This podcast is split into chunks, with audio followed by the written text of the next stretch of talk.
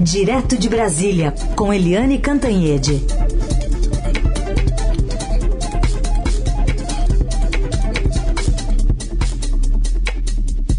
Oi, Eliane, bom dia. Bom dia, Heisen, Carolina, ouvintes. Bom dia, Eliane, bem-vinda.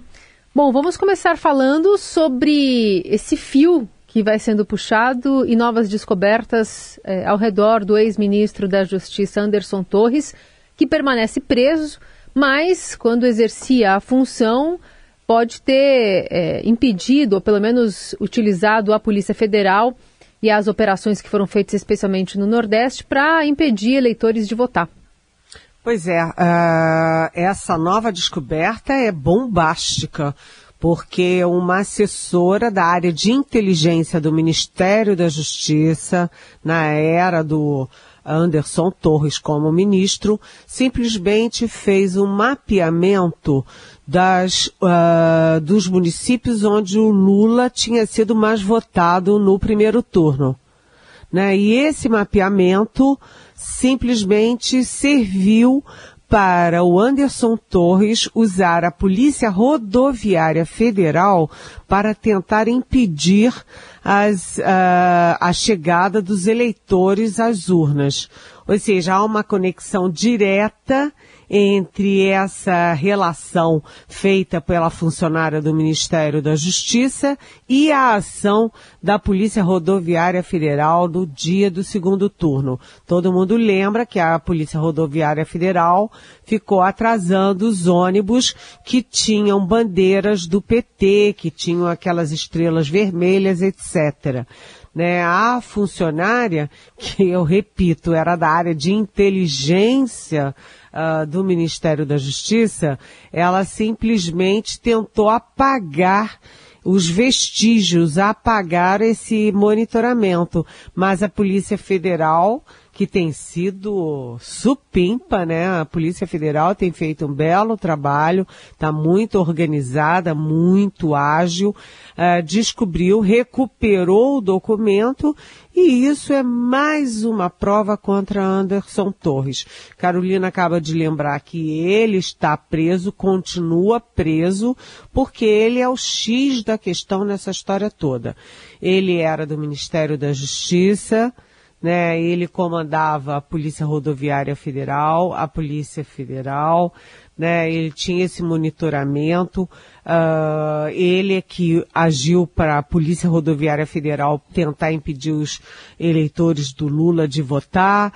E ele, é, foi com ele, na casa dele, né, com, numa pasta timbrada pelo governo federal, que a Polícia Federal também encontrou aquela minuta de golpe contra o TSE, o Tribunal Superior Eleitoral, ali uh, era evidente, né, se o Bolsonaro perdesse as eleições, simplesmente eles queriam, pela minuta, né, simplesmente é, interferir, né, é, invadir o TSE, destituir os ministros, botar uma comissão extraordinária com metade delas formadas por militares, um típico golpe, né? Golpe, isso não tem outro nome, um golpe contra a democracia.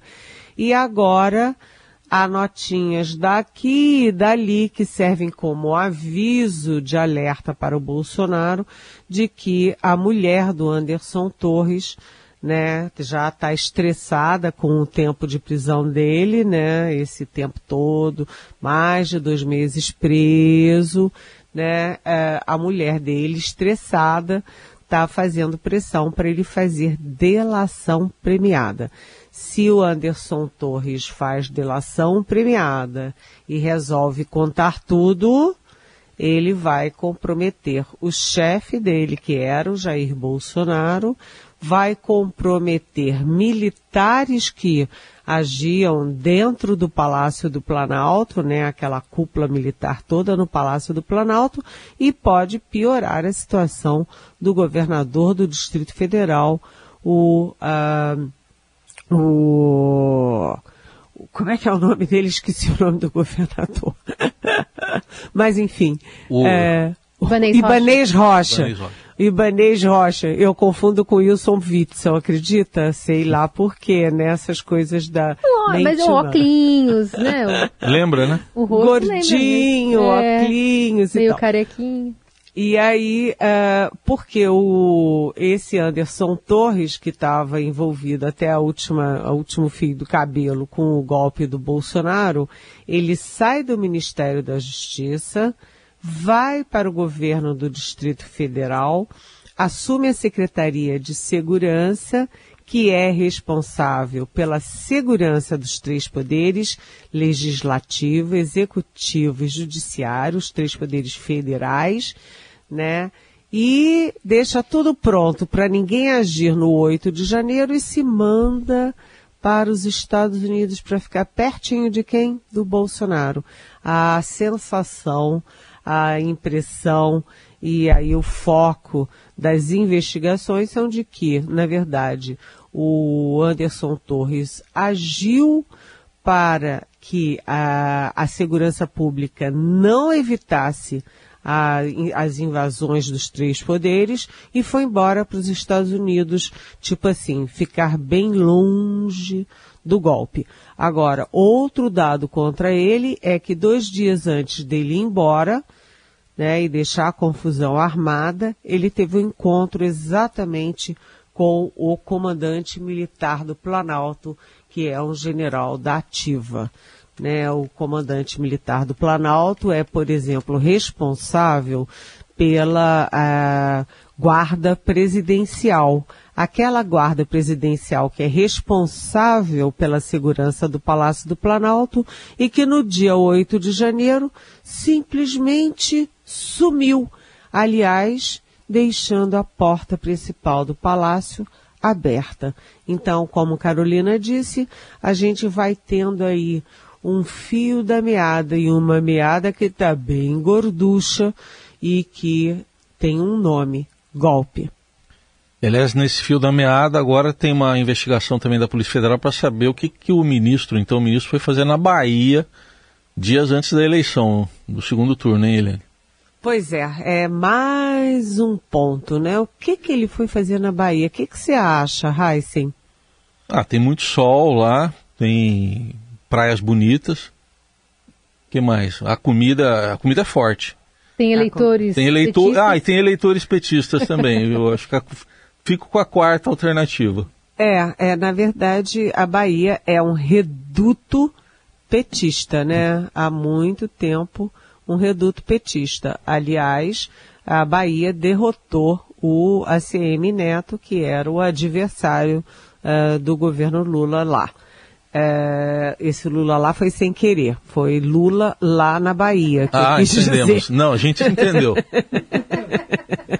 Mas, enfim, esse Anderson Torres está mais enrolado do que novelo e, e se ele resolver fazer uma delação premiada, ele, olha, complica muito a vida do uhum. Bolsonaro, né?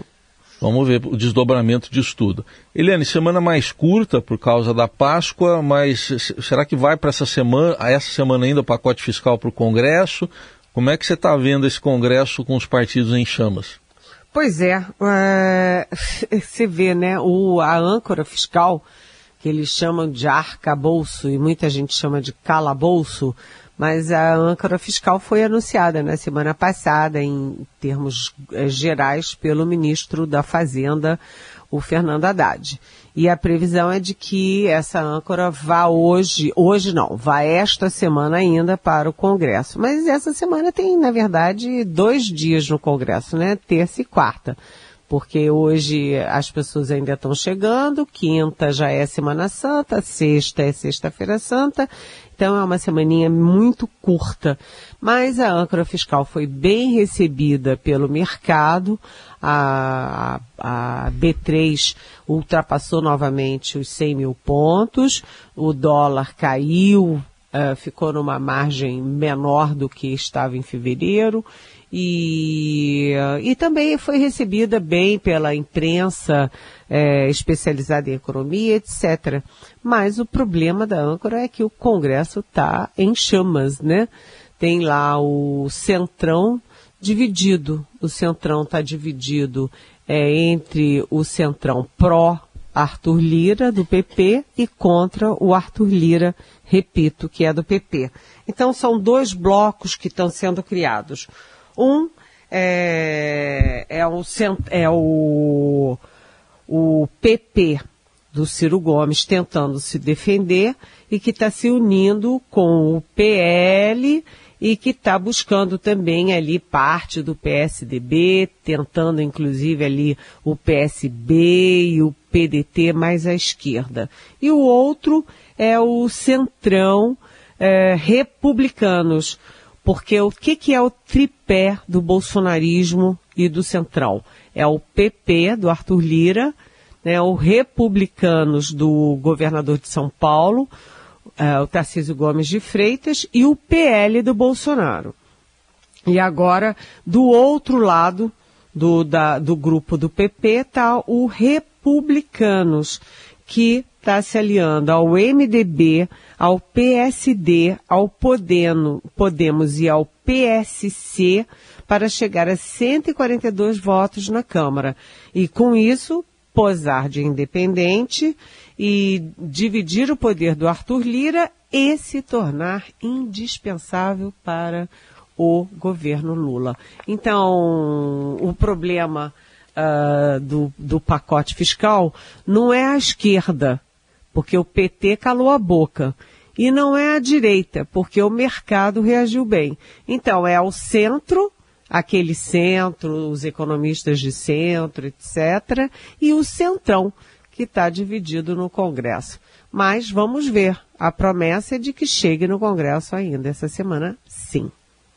Li, pensando nessa disputa entre Câmara e Senado e o, o governo querendo logo passar as medidas provisórias que logo logo devem caducar e, e tem esse conflito aí entre Arthur Lira e Rodrigo Pacheco, essa semana pode sair alguma novidade em relação à tramitação dessas MPs?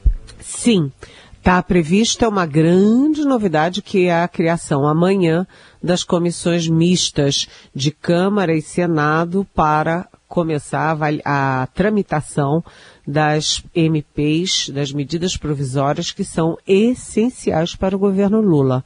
Né? Por exemplo, a reestruturação da administração, a criação de ministérios, a extinção de outros, enfim, a reformulação da, da administração pública. Então, essa é uma que vai começar a tramitar e também Bolsa Família, porque se caducar, as pessoas não vão receber o seu uh, dinheiro tão essencial para a sobrevivência e também é, merenda escolar. Então essas três, por exemplo, já estão ali é, prontas para serem criadas as comissões e isso é o início de uma tramitação que promete ser rápida.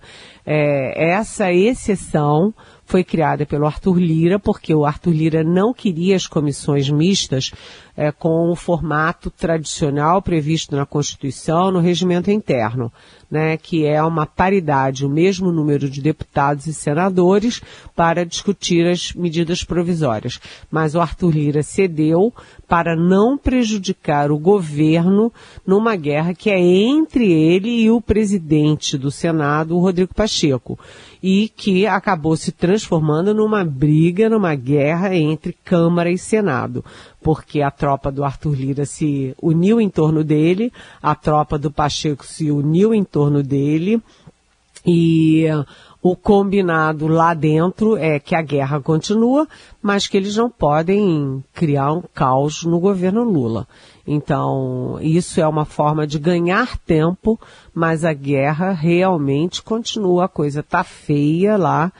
É, e, e não se sabe para onde vai isso, porque o Arthur Lira propôs uma mudança, o Rodrigo Pacheco não aceitou, né? E aí o, o Pacheco é, deu uma nova cartada, é, criando, tramitando de qualquer jeito, que tentando criar as comissões mistas é, sem a participação é, do Arthur Lira. O Arthur Lira reagiu, enfim é, tá caótica a situação entre Câmara e Senado. Mas o mais importante para o governo, que respira aliviado por enquanto, é que as medidas provisórias que estão aí com risco de caducar e que são essenciais para o governo, essas vão ser tocadas. Então, o, o, o Congresso tentando alijar o governo da crise entre eles, quer dizer, proteger o governo da crise entre Câmara e Senado. Bom, Eliane, outro assunto, a gente viu uma pesquisa da Datafolha que foi divulgada em vários recortes nesse fim de semana, entre sábado e domingo, chama atenção uma percepção mais pessimista em relação à economia, segundo o, o Datafolha, 26% dos entrevistados afirmaram acreditar que a situação econômica do país vai piorar nos próximos meses.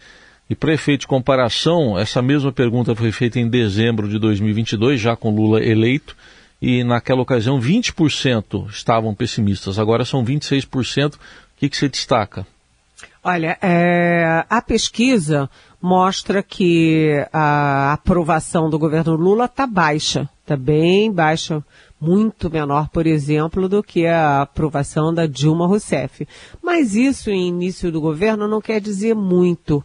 Por quê? Porque início de governo, tem muita trombada, aquela história toda de acomodar os partidos, etc., construir base na Câmara, é meio natural. Então isso não preocupa, tanto que eu acabei de citar Dilma, Dilma tinha uma aprovação altíssima nessa mesma fase do governo dela e depois, dois anos depois, teve o impeachment. Então não quer dizer muito. Agora, preocupante sim a percepção de 20 para 26% uh, de que a economia não está caminhando bem. Isso é um alerta para o Lula, um alerta que, olha, as pessoas não estão muito satisfeitas com o, andar da carruagem. É, além disso, tem o outro lado que eu acho preocupante, é que 80% é, dos entrevistados aprovam a guerra do Lula contra Uh, o Banco Central no caso do, do, de baixar os juros a qualquer custo.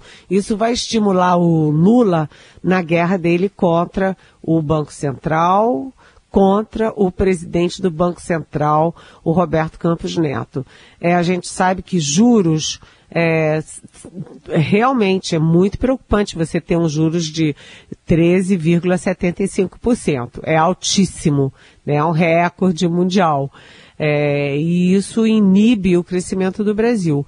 Mas é, quem conhece economia sabe que você não abaixa o, os juros porque você é bonzinho se a inflação continuar alta, porque o pior que pode acontecer para o Brasil é ter um crescimento baixo com uma inflação alta, porque isso penaliza duplamente quem mais precisa do Estado, quem mais precisa da economia, que são os pobres.